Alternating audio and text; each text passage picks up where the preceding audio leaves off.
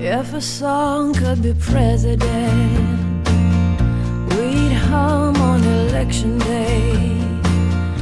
Hello，大家好，欢迎大家来到新一期 Brand X 播客，我是小麻同学。 Hello，大家好，我是佳俊老师。很勤奋啊，我们又更新了。对就是最近意味着我们这一周没有什么特别忙乱的需要 需要紧急灭火的事情对。对是的，呃，那这一期呢，就呃，虽然可能是会是一个闲聊帖，但我觉得这个包含了我们最近呃，我跟佳俊老师之间的一些，我觉得不能是冲突吧，一些工作习惯上的碰撞，以及我们上周密集的去了一趟南方地区，然后广泛的拜访了我们的客户跟朋友们的一些思考。南方可太好了。对， 太好了！所以这一期会是我们最近的一些我们的一些思考跟分享。对，好，嗯我要打一个岔，嗯就是你知道南方跟北方的区别是什么吗？就比如说，如果你在北方，呃，你去拜访客户或者你出差，嗯然后客户热情款待你，那以我的这个体质嗯来说，两天我至少能增重两公斤，就招架不住了，已经。就就是他会他会他会不停的干汪汪的长肉，但是去南方呢，人家也是很热情的招待，也是胡吃海喝，嗯，但是就因为吃的东西不一样对， 所以比较清淡吗难道它不是比较清淡的问题？我觉得是可能没有那么重碳水。嗯，是，我前两天还调侃小麻，作为他这 个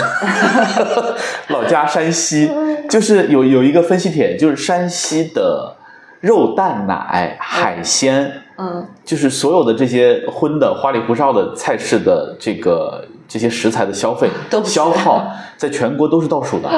然后呢，黄土高原上的这个叔叔阿姨、伯伯们吃的就是各种大米大面各种大米炒 小米、土豆炒这个米粉洋芋， 对。对，是这样的，我们就是一个碳水国度。 嗯对， Anyway，好，这是一个一个一个一个打一个岔哈。嗯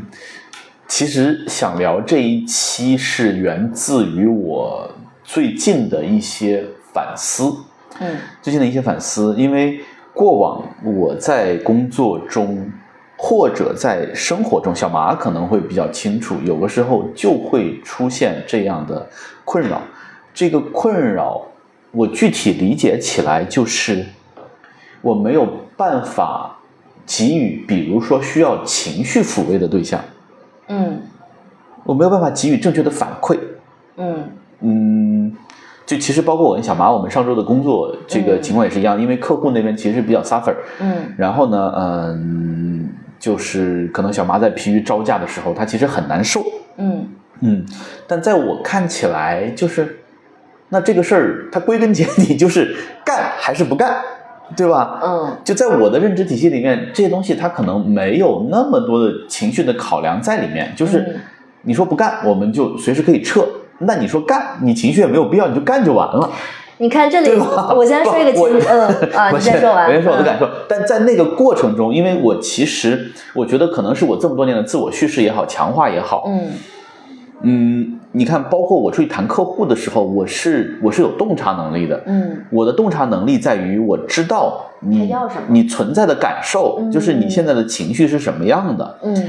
呃，你想要什么。所以这个对我来讲，其实在我去跟客户合作沟通的时候，它会是一个很强的助力。甚至我可能像你这么大，或者再年长一点的时候，我出去谈客户，嗯我就我就我就会跟合作伙伴讲，我说你看我对客户的判断什么时候错误，嗯，那确实就是没错误。嗯啊，我很清楚他们知道想要什么，但是呢，另外一方面，我的问题是，呃，我有同理心。所谓同理心，就是我知道你在想什么，我能够嗯把自己带入到你的场景，嗯但是我没有共情能力，嗯就是我没有办法把自己带入到你的情绪里。嗯所以这个事儿，我现在看起来，我觉得它有可能，因为其实不光是在你们上，在客户身上也出现过，嗯就是有一些情绪需求，就是情感要求比较高，或者陪伴需求比较高，或者要哄着的客户，我其实是。你爱爱咋地咋地吧，我就就因为因为这个东西就涉及到我能力的盲区了，你知道吧？嗯但它可能是在制约我，就是你，你只是一个平平无奇的对外输出逻辑和理性的这么一个普普通通的嗯啊，有点用的嗯。这么一个小老板儿。这个事情是这样啊，就是前情提要是上周我跟佳俊老师有一次这种分歧，你看我们这是一家很真实的公司，虽然我们也很快乐。这个分歧来源于，其实我在对于这个客户的过程当中，我是受到了很多情绪上的压力的。那这个压力可能来源于客户我认为就是不正当的需求，嗯或者说它不在不断践踏你的边界，就它一旦发现你可以把这个香蕉摘下来，那你这一个树的香蕉，你要不要都帮我摘一下？嗯所以它不断的去刺破你这个边界，以及它随时随地这种丢过来的需求，呃，它就让我 call back 回了我非常艰难的那段岁月，就是因为嗯曾经我在乙方服务生活中，它就是这样子的。嗯，然后呢，我就会很 suffer。但其实我后来我也在有呃反思位置。我们的好朋友有一个共同的好友珊珊说，不要总反思自己，要去看别人身上的问题。然后我在想，我说，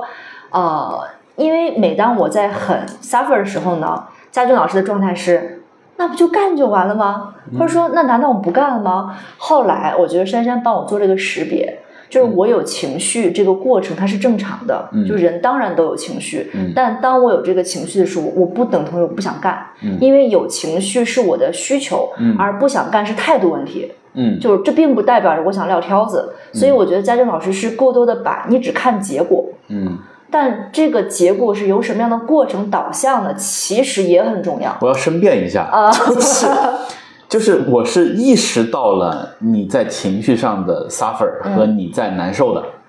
然后我试图宽慰你了，维持让你变得更糟糕。你的宽慰看上去像一种嘲讽，就是，然后当然这是我自己本身的问题啊，就是呃，当你在很 suffer 的时候，你在反馈回你的合作伙伴，他是一种，那就错呗，那那不然怎么样？你就会更有一种自我的这种。内耗就是怀疑我 靠，我靠，我就是不行，我怎么连这点情绪都处理不好？我我怎么连这个事情都处理不好？就嗯我我真的太不行了，就是它会让你有一种另外一种形式的自我的消耗，嗯，所以我有时候觉得情绪不不是像你所说，你需要抚慰它或者解决它，嗯我觉得有的时候它只是需要被看到，嗯，因为就坦白讲，对我来讲，小麻现在是我最重要的合作伙伴。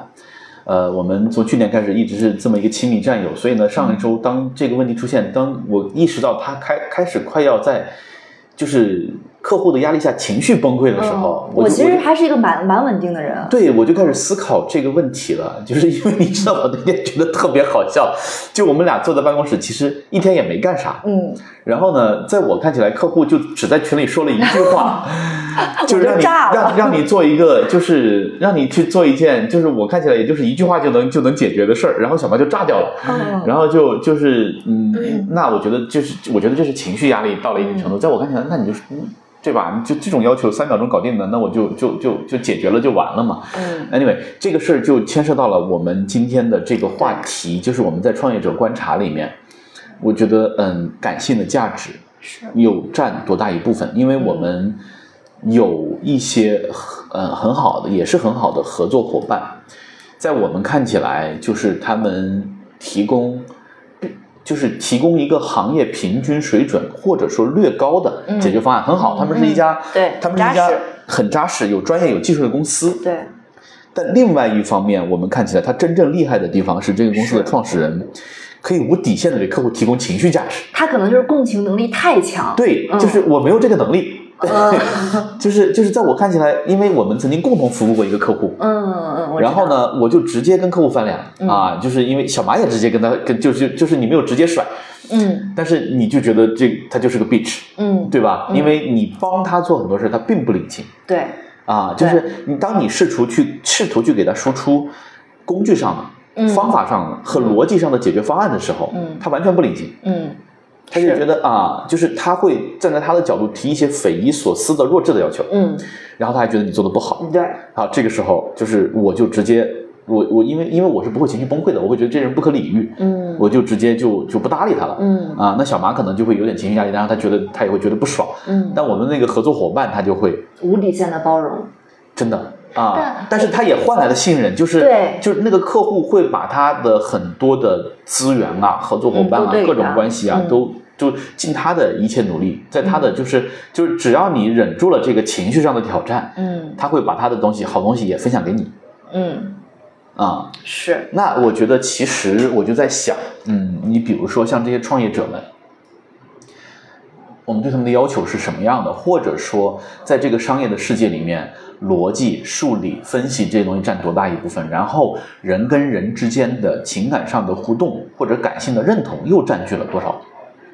坦白讲，我现在越来越不太去因为我原来自认为每次别人说哎你是一个什么样的人，我特别喜欢给自己贴一个我的逻辑性很强。嗯，你记不记得我有段时间疯狂喜欢打剧本杀？你逻辑性还可以，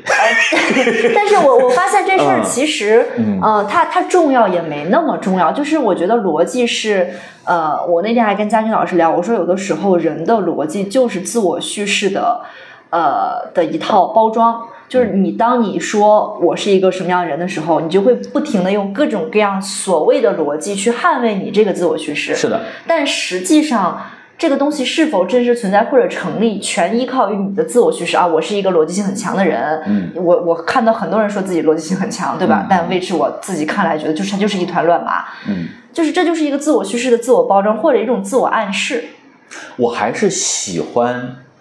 呃，其实上周还发生了一件事，就是我们跟另外一个合作伙伴的合作出了一些问题。嗯就这个问题不是什么大问题，其实都是很小的问题，但它就像就像小麻在对那个客户的时候，它是一件又一件的琐事和沟通不畅带来的情绪上的压力。嗯呃，那这个因为这个事我没有深度参与，是我们的这个一个 partner 嗯和那个合作伙嗯伴在在沟沟通通。嗯然后呢，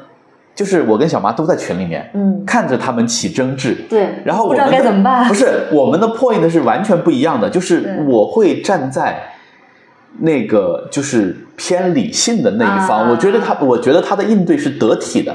他说的事是条理清晰和逻辑分明的。但我说了反面，对吧？对，但是我给小麻打电话的时候，小麻说，我看他回话我就很生气啊，嗯就他看到我们那个同事用很理性的方式去回复这个事的时候嗯，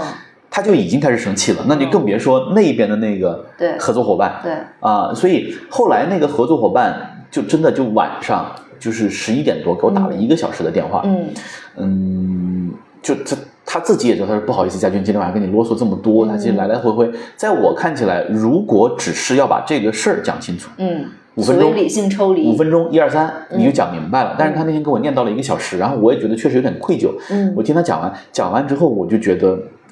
我觉得这个人好好，就是他虽然花了很长很长的时间去表述这个事情，嗯去来来回回就是车轱辘话一车轱辘话转来转去，但是你能够，就是我能够感受到，嗯我能够感受到他是他没有他没有埋怨我，恶意也没有责备我，嗯因为这个事是我欠了他，他而且他以为这个事是我在主导。嗯啊，，对，但其实没有他，我能感受到他的善意，就是他说，就是一方面他跟我说为什么会这样，另外一嗯方面他说佳俊，他其实是想为我好，他说你真要想做这个事儿，你就应该怎么样怎么样怎么样怎么样哦嗯啊！嗯我觉得啊，那天我其实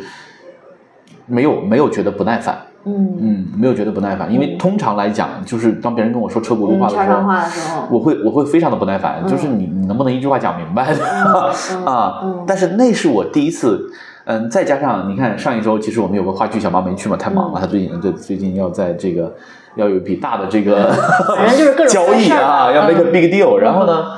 然后我们就去看话剧，话剧叫做完了我忘了。叫《备忘录》，嗯，叫备忘录，对，啊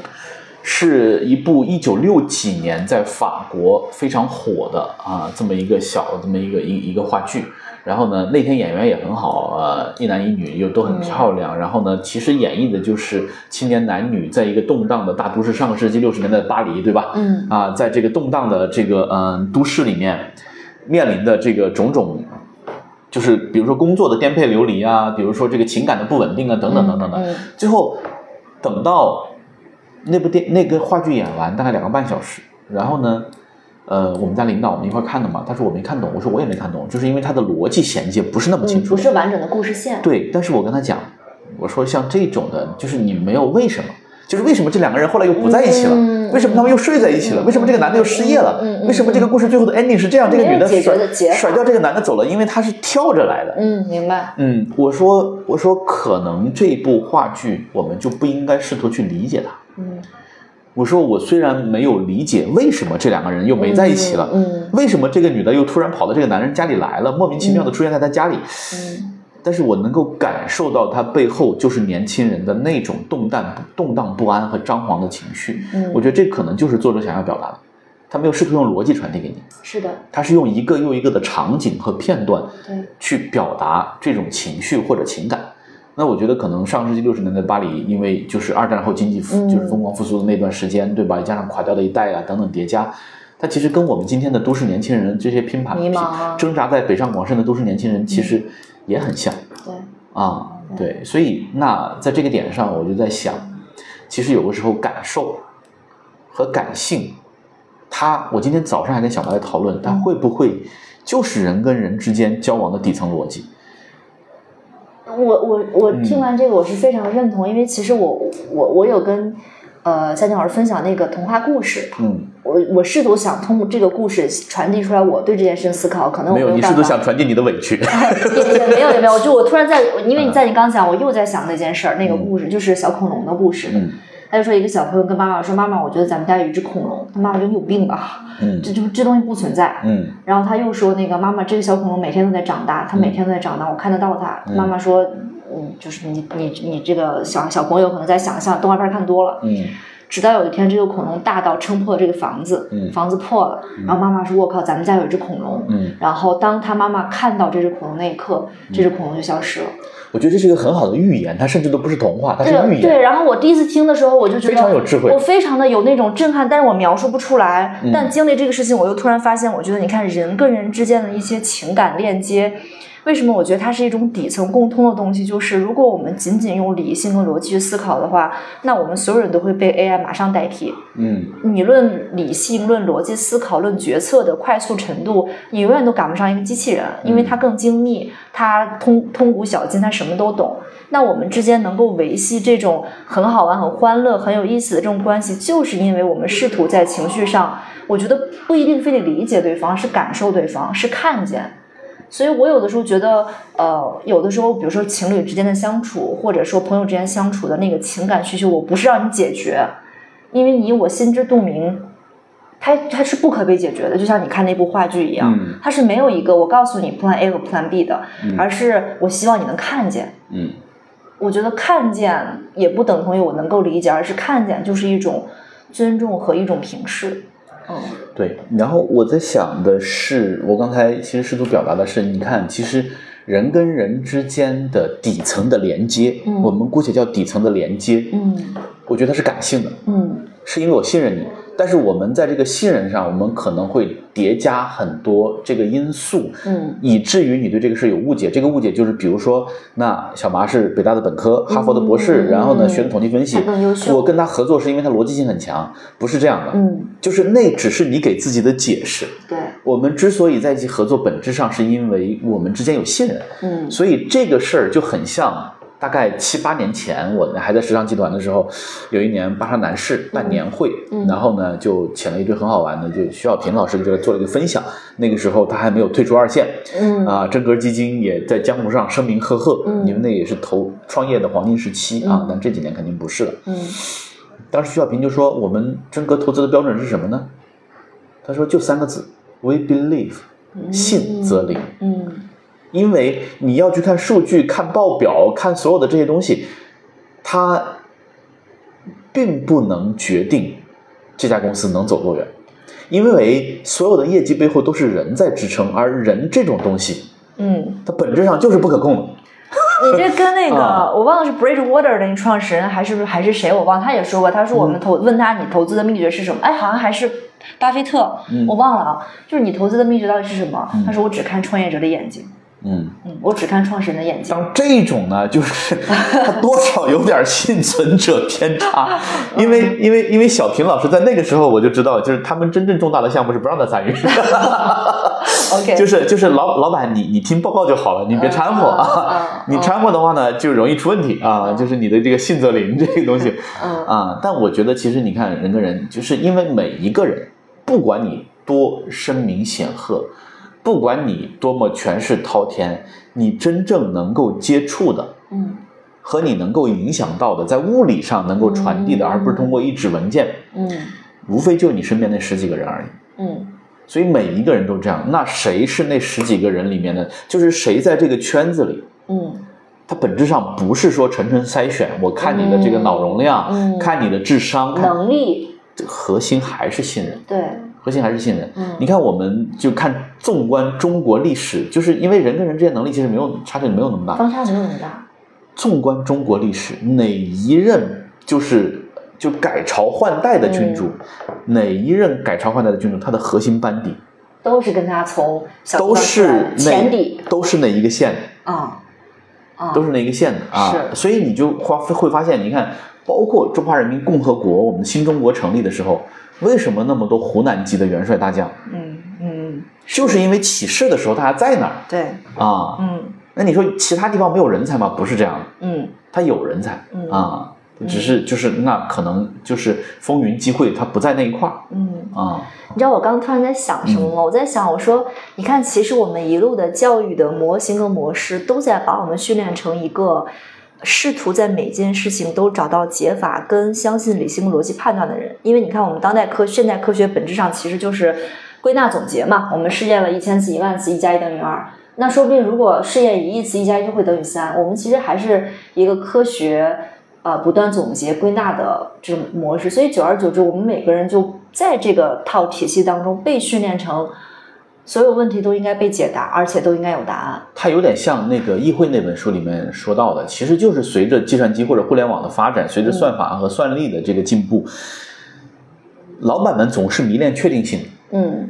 嗯，就是你告诉我这十块钱投进去，我花十块钱投这个达人能卖多少？你给我签个合同，对吧？但你他知道能卖一百还是卖五十？ 对，但但我想表达是，啊就是你看，比如说，为什么说很多学习特别好的孩子、嗯走到社会之后，发现，呃，比如说你也可以说他做不好、处理不好很多事情啊，或者说他很迷茫，就是因为他在这套体系里面训练的太好了，就是每一个问题有解答、有规则、有明确，所以他是不太擅长去在这个社会体系当中，比如说，你看情感洞察这个事情，我觉得某种意义上它是需要你算天赋吗？或者说，所以很有我我们知道他一定是有天赋的，嗯。嗯但你看，你看，我们就是我在跟大家讲品牌的时候，通常会我会举自然科学和社会科学的例子。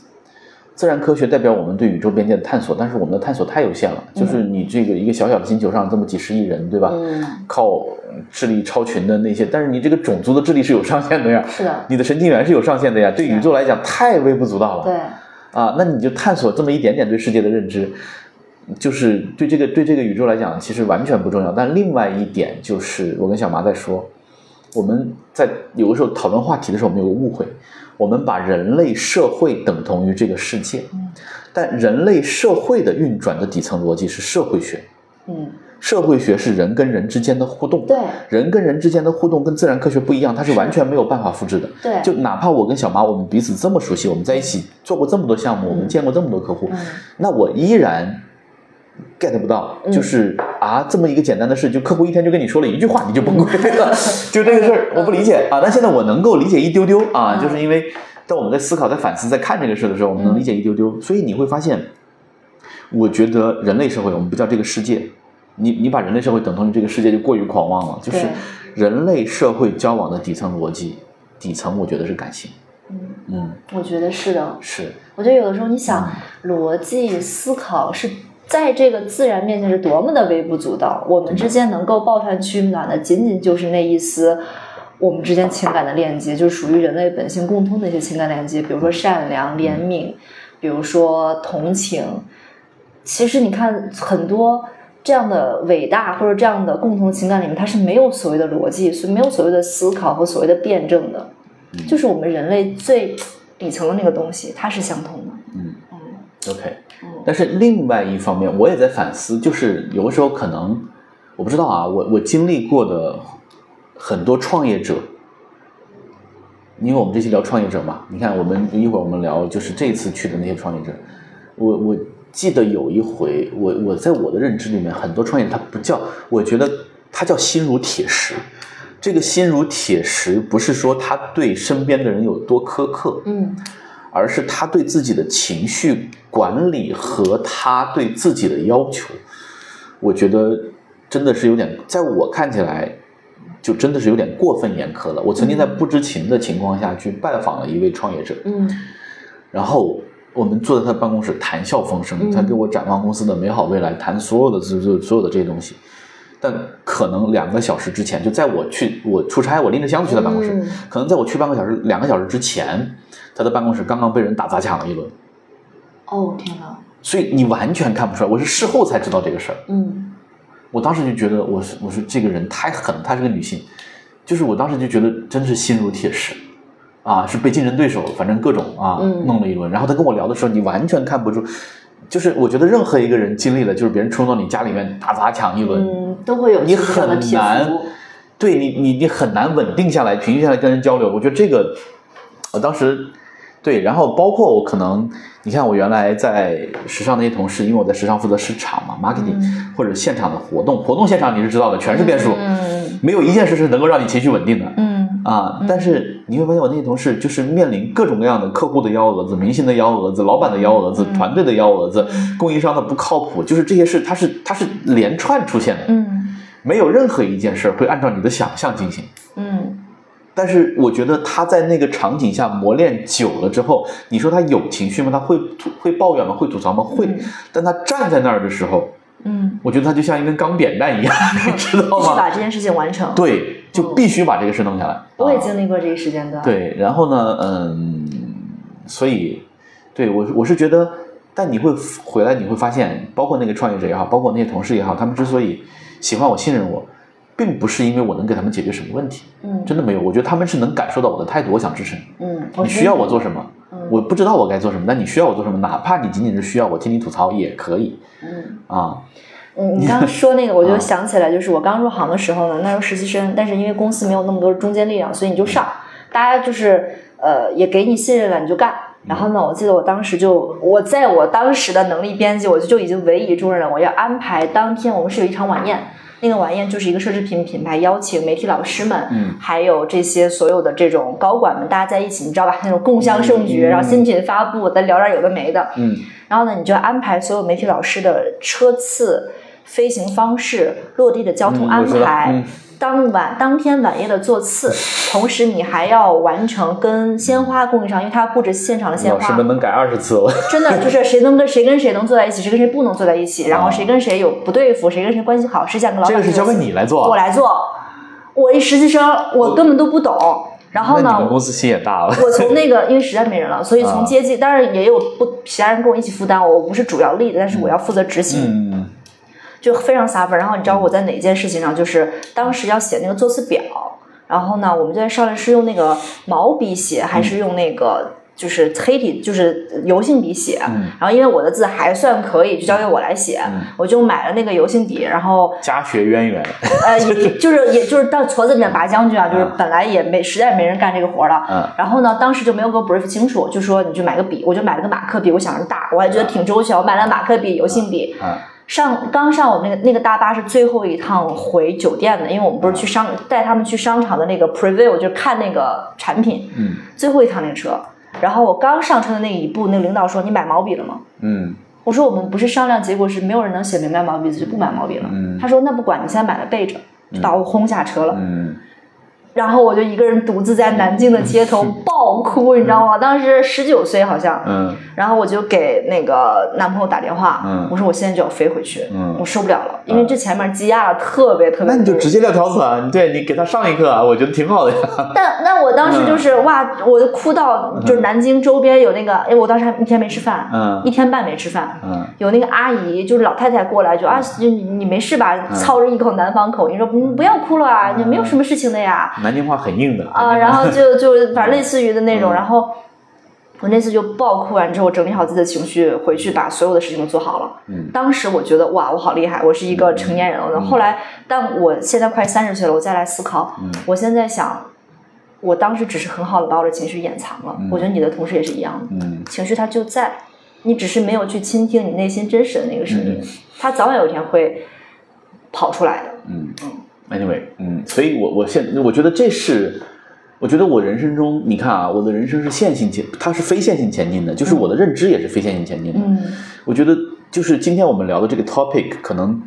对家俊老师这样一个相对资深的人来说，嗯，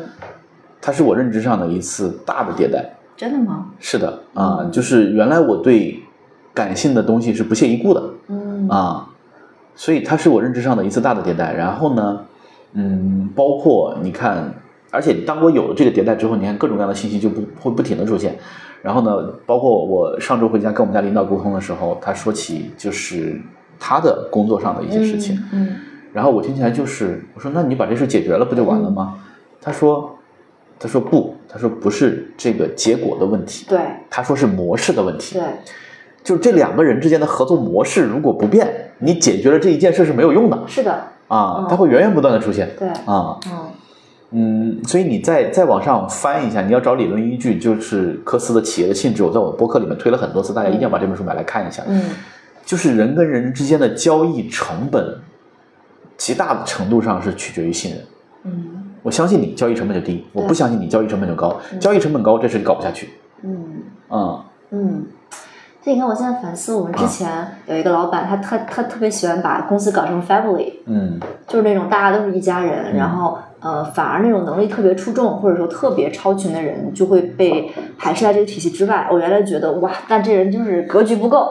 后来我想，我现在你这么说，我那一刻我就突然明白，我觉得这个是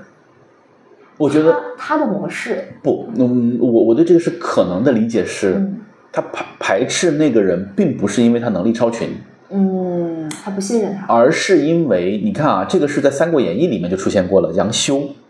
叫恃才傲物，嗯就包括我也是这样的，就是因为你的逻辑能力强，嗯所以你不屑于去考虑信任和情感，是这个是就这么是这样的。对，你觉得这事儿啊就这么干就完了？对，你看，所以这是我的一个大的迭代。杨修为这个事掉了脑袋的，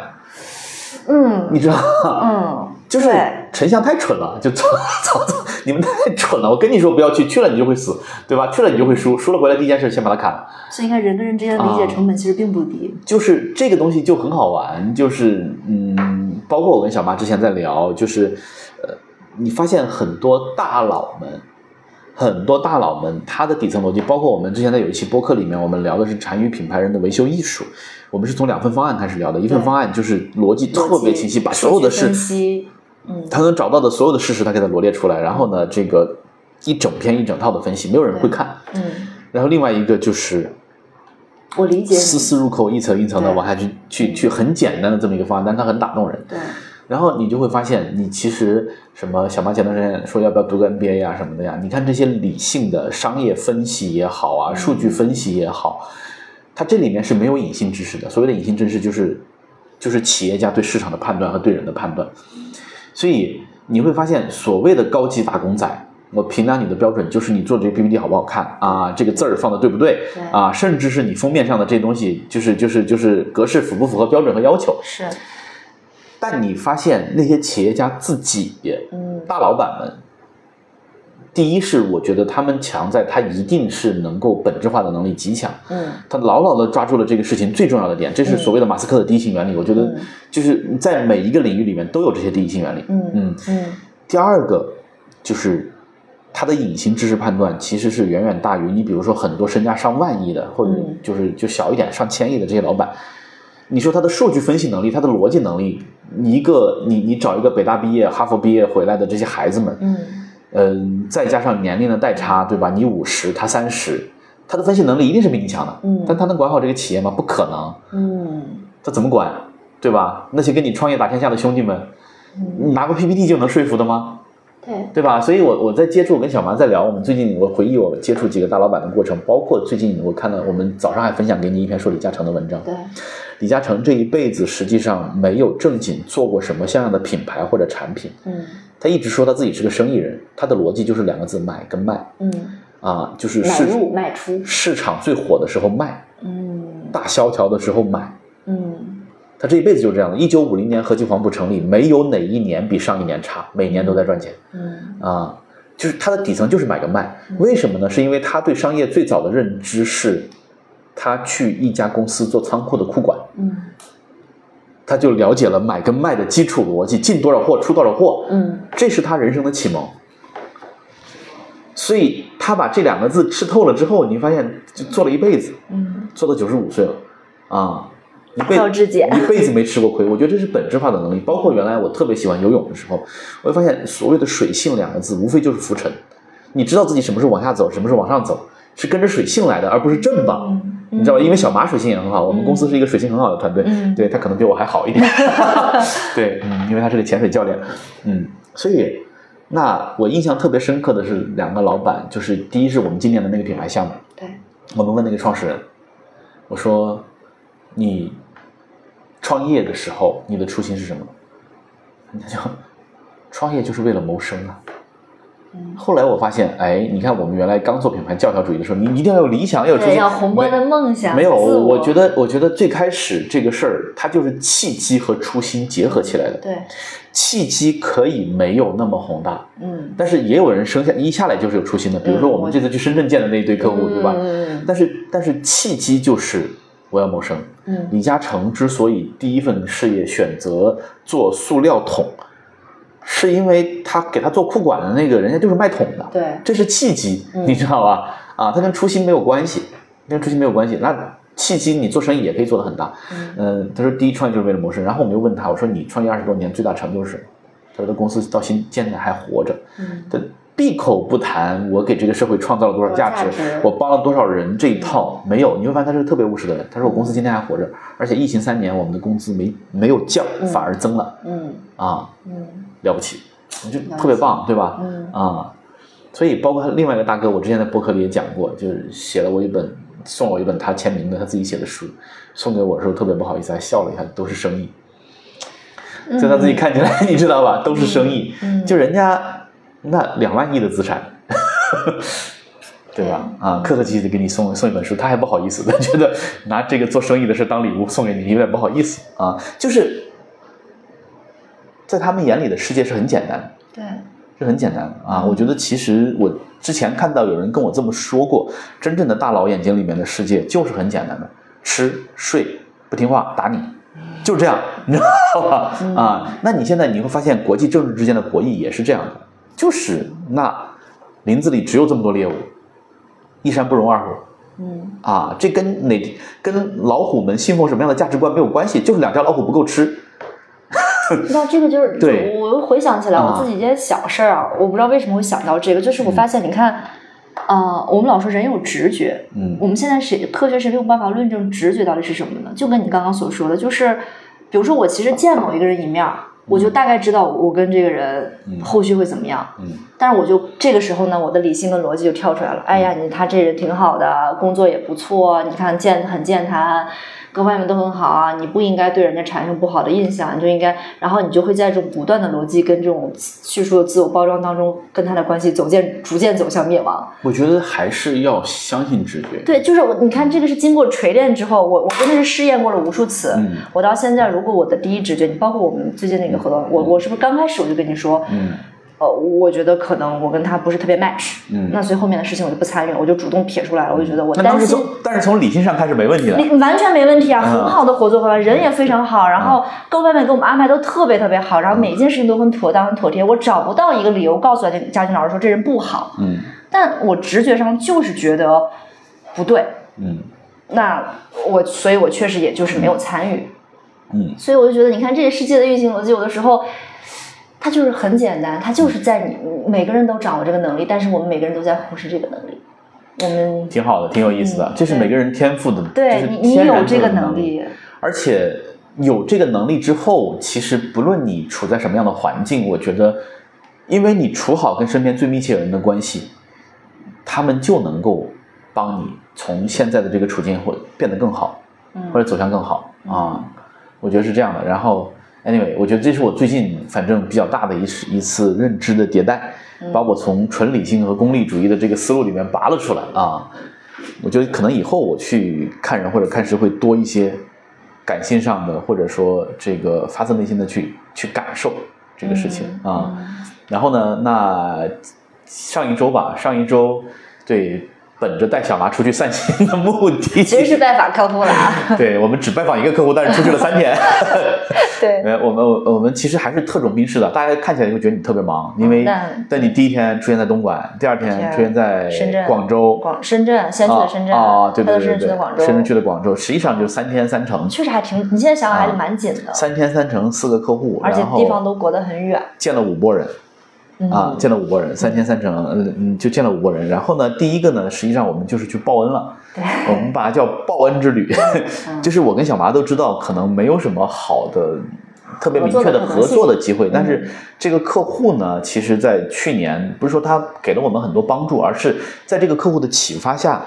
我们开拓出了我们的这个 Brilliant 这个新的全新的产品。 嗯，那所以呢，这一次当他们就是在去推广这个事情遇到困难的时候，我们明知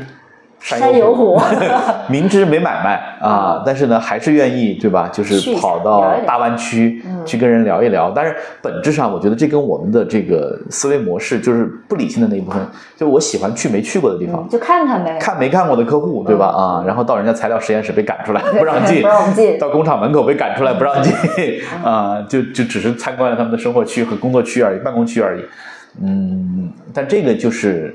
完聊完客户之后，我觉得其实就跟我跟小麻的判断是一样的，就短期内可能嗯，对，没有什么特别好的合作机会，但是我觉得它是一个弱连接，就是未来如果我觉得他们有这方面的需求，嗯，他大概率你还是首先想到我们，对吧而？且我们知无不言，我觉得嗯真的，我们把我们对嗯所有的过程都呈现给客户看了。他要是真的想有心去落地的话，他这套工具可以直接带走。我不在乎，这个世界太大了， 对对嗯对，这个世界太大了，而且我们东西一直在迭代，是然后呢，那这个其实一个例行公事，但例行公事完了之后就好玩了。嗯，我们在东莞停留了一个晚上嗯，啊，停留了一个晚上，我们住在了镇里面，我们以为住在了繁华的镇里面，因结为住在了果繁华镇里面，因为那个客户第二天见的那个客户也在东莞，我们以为人家在村儿 里。对，因为他那个地图上显示就是村儿，你知道吗？对，结果后来我们第一天晚上住在那个镇镇里面，就反正啥也没有。就就也也也还好啦，就只能说还好。嗯，对吧？但是第二天去的时候，哇，就进城就不是了。啊，就一片就就至少它有万象新天地啊，嗯啊，它它有万象它有万象新城啊。我说哇塞，我说我们还以为你这在村，早知道昨天我们就搬到这儿来，是的对吧？是的啊。然后呢，那个客户就很有意思，就是呃，我们关系很好，有共同的爱好，因为嗯他是做户外运动的。然后呢，我们在去年其实跟他们接触的时候，发现这个特别的耿直，特别的朴实，嗯坚且可爱。所以呢，这次我们就去拜访，拜访他的时候，他就给我们展示，花了一个上午吧，嗯，把他所有的这些产品啊产什么的都给我们讲了一遍，然后我们连吃带 拿，对送了我们一个耳机送了我们一对耳机，然后还送了我们四个这个他们最先进的这个 对吧、嗯远程通讯 娱乐产品，对啊、很厉害。然后又给我们看他们今年计划新上的东西，就整个过程非常的轻松，非常的愉快。但是你要知道一个大背景，就是他其实是他说去年和今年过得很难。嗯，呃，尤其是去年年底到今年年初，对到今年的上半年，现金流它难到什么程度呢？就是因为他们公司核心做外贸的，嗯但这几年都没有出去，所以它没有外贸订单，对，就没有收入了。他们原来是用外贸来支撑国内，但现在外贸没有了，国内这边还在，就是你你还在失血，还在花钱如流水。嗯然后他说，我们今年上半年一不小心就把现金流玩断了。嗯，现金流玩断了，我觉得很多企业可能都面临这个情况。它是我不知道大家有没有经历过这个这个状况，但是我是能理解，就是那种晚上睡不着，然后辗转反侧，你就想生计在哪儿，对嗯吧？是呃，在这个时候啊、因为他们做户外的，嗯所以呢他在户外研发产品的时候把腿摔断了。对，把水腿摔断了，就你上半年有一大部分时间是不能动的，躺在床上，嗯，那就更惨了。是公司又没钱，人又不能动，对吧？呃，好不容易说要大张旗鼓出来搞一搞，终于现在打着钢筋呢，嗯啊，说可以可以可以出来走动走动了，心梗了，就是。 他那个心梗是就是找不出原因，就是大夫只能说是因为新冠，后遗症。嗯，啊，新冠的这个后遗症。然后呢，但是你看他跟我们聊的时候，你就知道我说的心如铁石是啥意思。你你看出来他有一点点的，就是悲伤、失意和这个，你看不出来，除了他整个人瘦了二十斤。那你知啊道我最大的感受就是，首先他是因为极其热爱这件事情，然后他顺手做了一个产品，嗯做了一盘生意，然后还不错。嗯，然后问他那个为什么这么着急下地，然后那个康复，我今天还得去，还得去玩啊，我我还得继续做我想做嗯所以喜我欢的们那个今事年情。相约。我们带他们潜水，因为啊我司的这个水性比较好，他们带我们滑雪。对，就是 嗯你知道，就是你从他身上只能看到那种，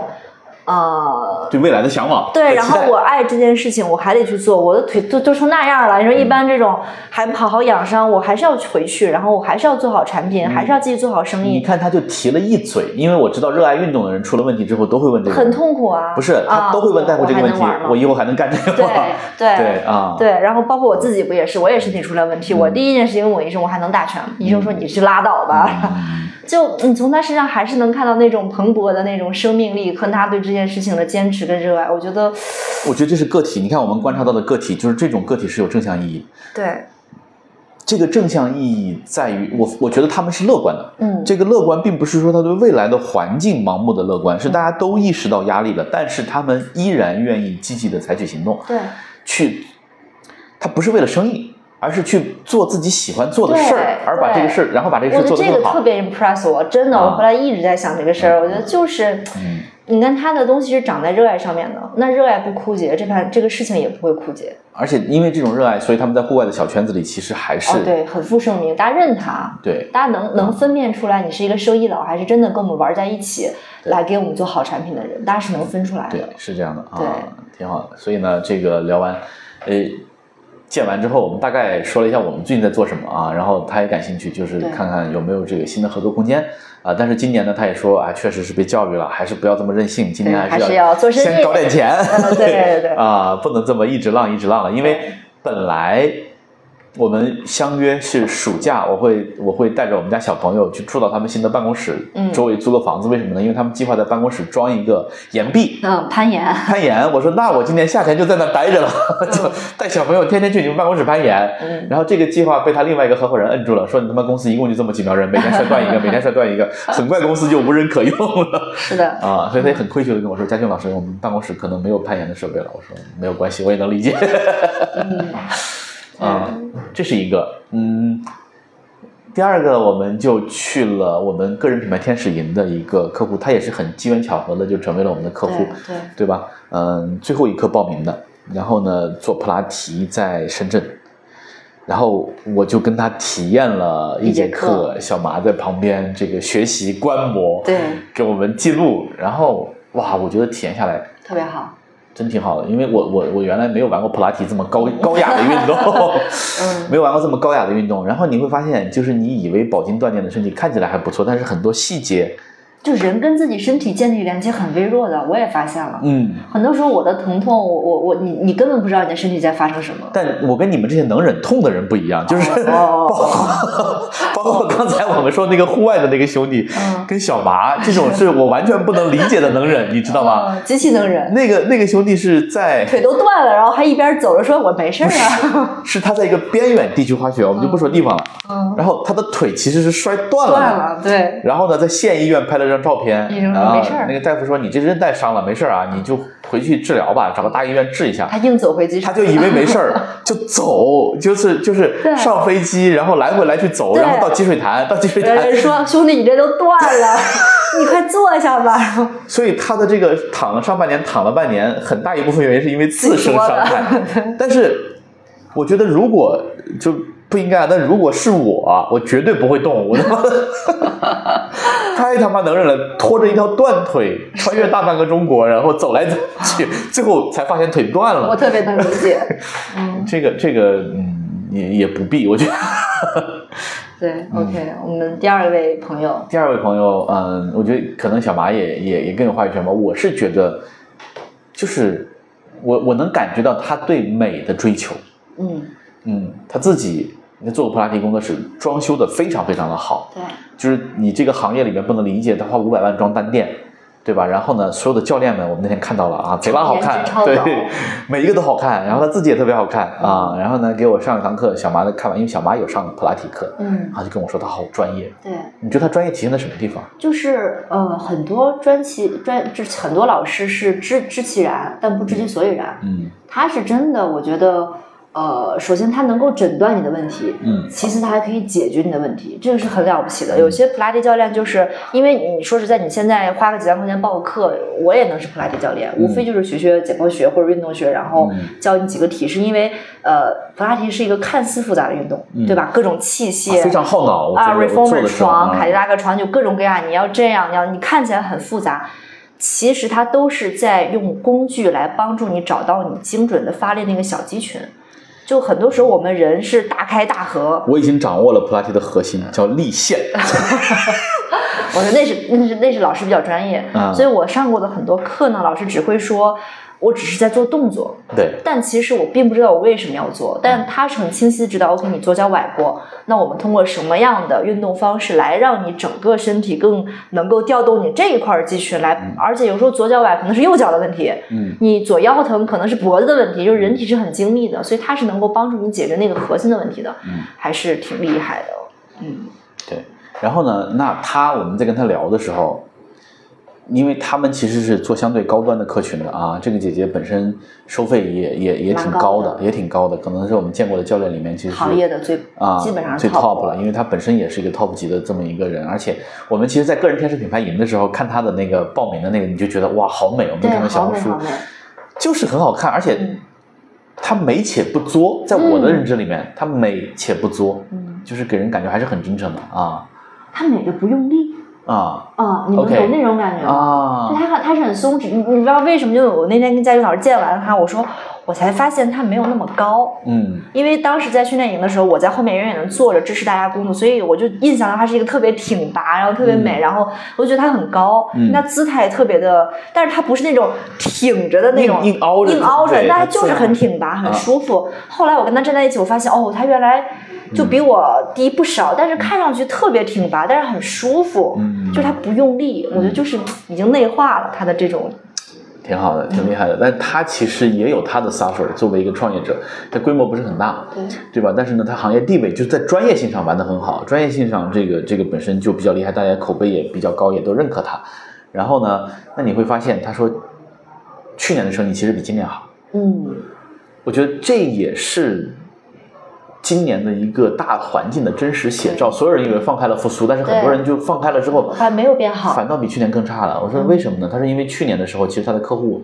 都在家里面窝着，嗯所以他出说不去只要但凡一放开，嗯大家就会蜂拥的跑他这儿打卡，对所以他其实只要一开，他就常常爆满。是嗯，但是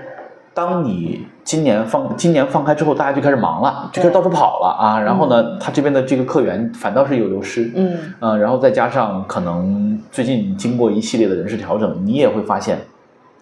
他其实也是经历了他自己的 suffer 的。嗯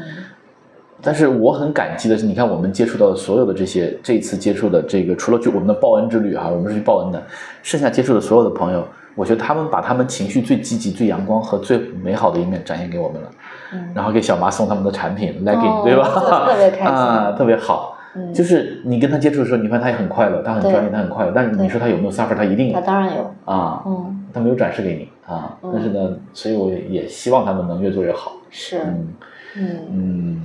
那这里面你会发现，他们做这些事之所以能坚持且不费力，有一个很重要的原因，这种热爱我喜欢。我就喜欢干这事所以有的时候，你看人人的这个成本是感受决定是的是的我喜欢做这个事儿，我就没有对那么难对啊。即便在我们外人看上去，哇，这都这么艰难了，就是你何苦呢？就是他感知不到这件事情的成本，我就想干这事儿，喜欢干。嗯，而且慢慢的，我开始熟悉深圳的那一片了，因为我去深圳没有那么多，而且去了之后都打车嘛，嗯所以他给我发他们公司地址的什么蛇口工业区，我心想这这是在哪儿啊？嗯后来发现就在那个叫海洋城旁边儿啊，海海海上世界旁海边，洋世界啊，就海洋世界旁边儿啊，嗯然后我就哦才知道哦，这是个很繁华的地方，它对它那个地方富人区它那个小区是个富人区。啊，都是别墅， 对，那那毕竟能花那么多钱找他去上课的对，而是这样全家找他上课的是这这样种的的，呃，就会比较少见。然后呢，第三个就是我们老朋友一诺老师，嗯，我们最后半天跑到广州，对，我的人生导师，啊、小娃的人生导师去看一诺，一诺为了迎接我们的到来，把他们的小狗狗子都给洗得干 干净，香喷喷，为了方便我们撸 狗，对，把奶茶和可乐洗得香喷喷对的香喷啊香喷喷，对，奶茶和可乐看见我们也很兴奋，嗯，啊，然后呢又狂炫了一顿，还去了当地知名的这个足疗馆， 嗯就特别好，因为我觉得运动老师是。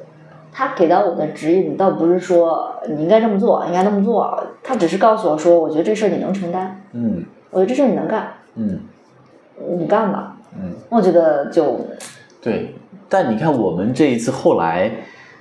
接触到的，我们都不叫客户，也也是朋友也都是朋友，对吧？就是大家都还比较气味相投的这些朋友们，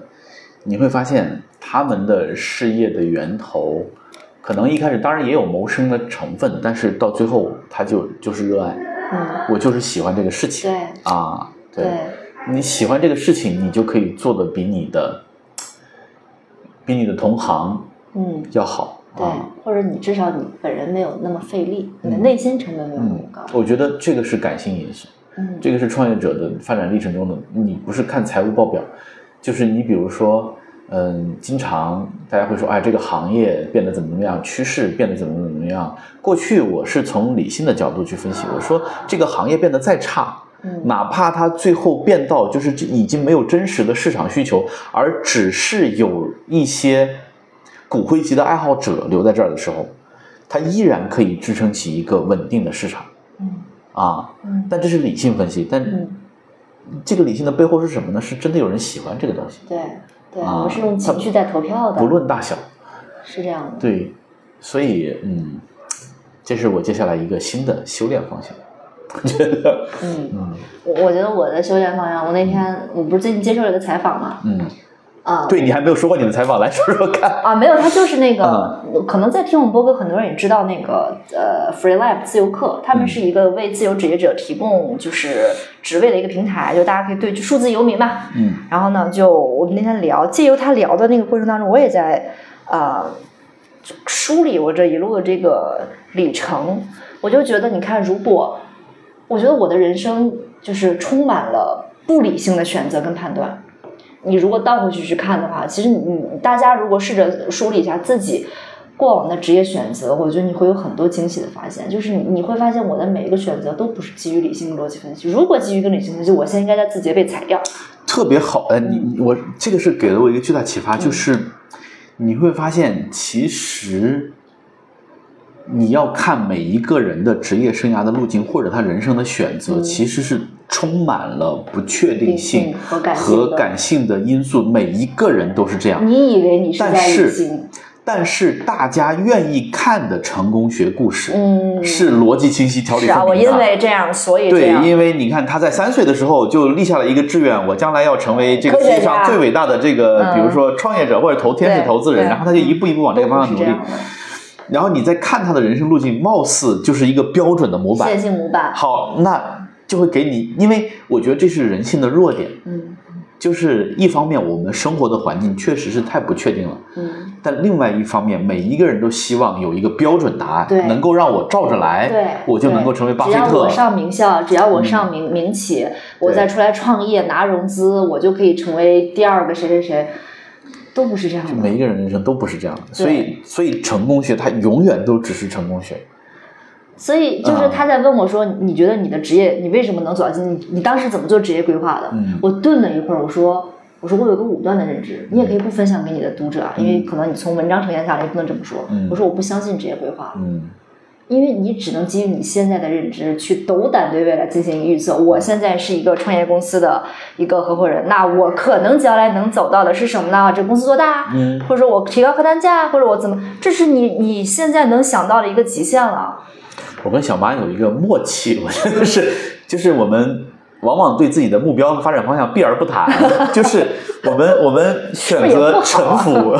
是也不服 好，是不是也不好？臣服于。但是你看，我们就是我们臣服于每一个客户带来的这个创新和灵感，呃，每一个客户给我们带来的连接，嗯对吧？然后呢，嗯、我现在我觉得是因为我没有想明白我要做什么样的规划、嗯啊。嗯但是至少我觉得现在我们有具体的事做了，比起疫情刚来的时候，那个时候我的迷茫状态，我连自己想要什么都不知道。嗯所以我就选择不做，不做。你看，很多朋友试图帮我，他说：“江俊，来，我们可以聊聊，我最擅长给你做给人做规划。”我说：“我的问题是我不知道我想要什么。哎，那为什么当时啊我在 WeWork 说我们做一个这样的公司做品牌，你答应了呢？”为了谋生啊，但其实你看，你可你你或许有很多种谋生的方式啊，你可以再回，嗯，比如说跟别人合伙儿，嗯或者再回到比如说我们上一个公司那个样子。嗯，你为什么选择了一个更自由、更不确定，然后更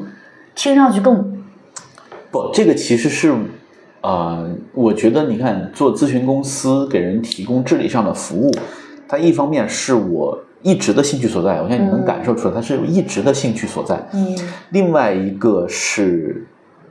它其实是我相对擅长的一个方式。嗯啊，嗯相对擅长的一个方式。嗯，而它更像是，比如说，坦白讲，它像是人生中的一个保底的存在嗯啊，它能够决定你的下限嗯，但如果有一天，比如说明天 Elon Musk 来中国说：“佳俊，我这边需要一个全球 CEO”，那我也是会去的，你知道吧？啊，只不过是那一刻还没有到来。嗯啊，嗯，所以所以呢，我觉得那我觉得我现在开始做咨询，因为前面十年我并没有在做咨询，嗯我只是又回到了我现在在做咨询的这个状态。然后我现在做跟我十年前做真的完全不一样。我对我对客户的理解、对服务的理解、对这个市场的理解，我觉得完全不是一回事。嗯所以我做着做着发现，除了谋生之外，哎，它还有额外的乐趣嗯和进步的感觉。我觉得进步的感觉很重要。嗯，嗯所以你看，我们当我们都在说逻辑、说理性的时候，我们每个人试着回看自己过往的路径。嗯你这，我觉得大部分啊，我敢保证百分之六十到七十，你就会发现你的每一个选择都充满了不确定性、感性，然后永远都是在最后一刻做那个重大选择的时候，嗯，你会交给你，你你内心的那个直觉会带着你走向你要去的那条路，就是这样子的，嗯，嗯，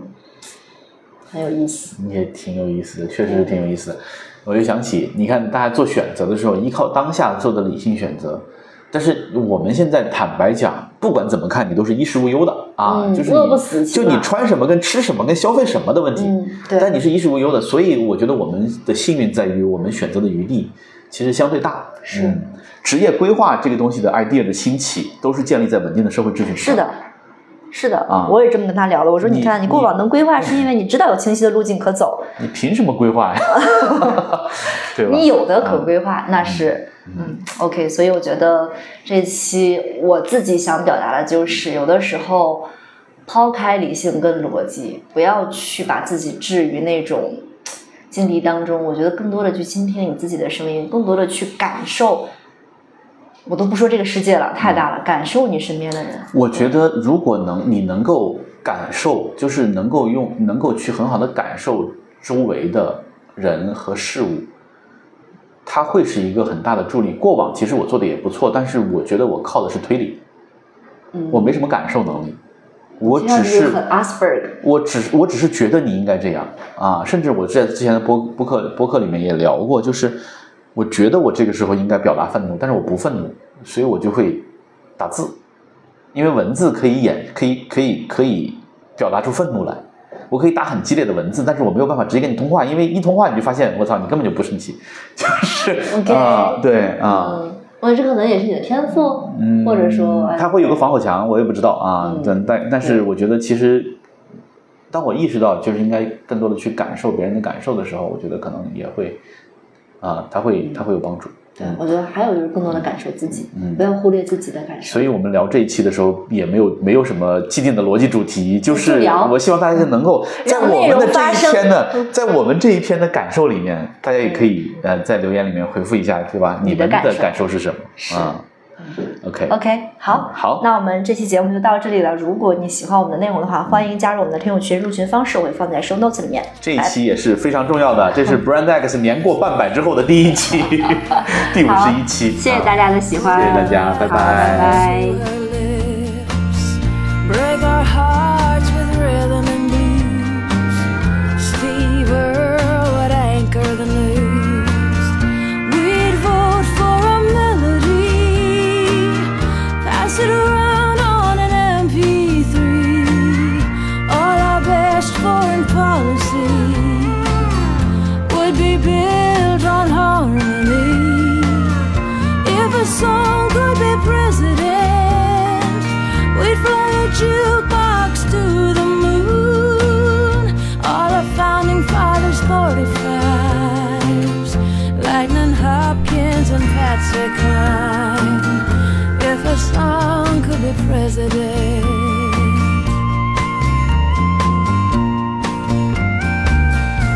If a song could be president,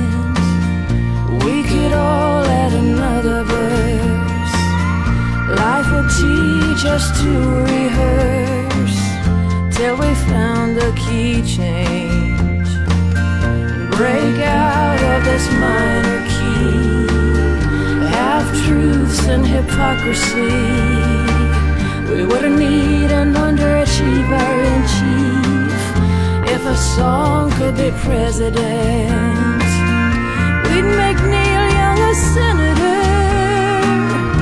even though he came from Canada.